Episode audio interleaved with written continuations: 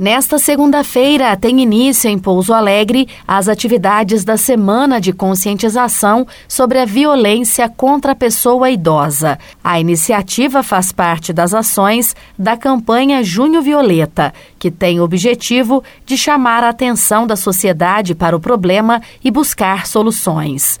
A semana é de responsabilidade da Liga de Geriatria e Gerontologia da Univaz, a Universidade do Vale do Sapucaí. Na programação, tem destaque o lançamento de uma cartilha que oferece apoio aos idosos, conforme explica a presidente da Liga, Marina Araújo Rabelo, estudante do terceiro ano de medicina. A cartilha foi uma das propostas da Liga, que é a interrelação de atividades acadêmicas, científicas e voltadas à comunidade por meio dela, a gente pretende, primeiramente, atentar a população para a existência da violência contra idosos e, assim, indicar sinais dessa agressão que podem ser percebidos na região, no bairro, por algum conhecido e tentar ajudar essa pessoa. Dessa forma, a cartilha visa, além de conscientizar, mobilizar as pessoas a agirem diante de uma situação de violência acolhendo, auxiliando com uma conduta de denúncia e melhores medidas possíveis, modos para ajudar, apoiar esses idosos. A violência contra o idoso é uma realidade muito preocupante. A questão se torna cada vez mais comum e se manifesta de várias maneiras, não somente fisicamente. Para se ter uma ideia, dados do Disque 100 do primeiro semestre deste ano apontam mais de 33 mil casos de violações de direitos humanos envolvendo idosos. Para mudar essa triste realidade, é que existem ações de conscientização, como as que ocorrem em todo o Brasil. A acadêmica da Liga de Geriatria fala sobre a importância do trabalho desenvolvido por meio das atividades do Junho Violeta. O mês de Junho Violeta, como é conhecido, é um mês dedicado à proteção dessas pessoas idosas o dia 15 em especial desse mês é considerado o Dia Mundial da Conscientização da Violência contra Idosos, então por isso a gente resolveu fazer essa semana de conscientização.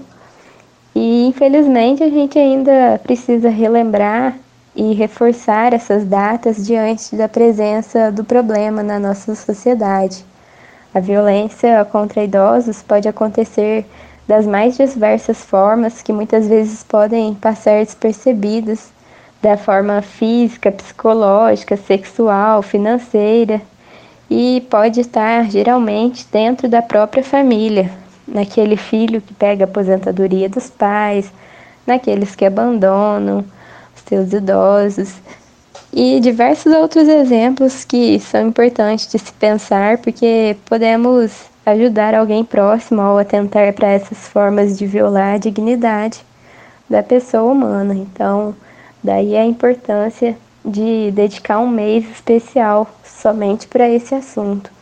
Embora a violência contra o idoso esteja em evidência, há outras questões a serem priorizadas durante todo o ano. A Liga de Geriatria e Gerontologia sabe disso e atua nesse sentido. Marina Rabelo conta mais sobre o trabalho que é desenvolvido na Univaz.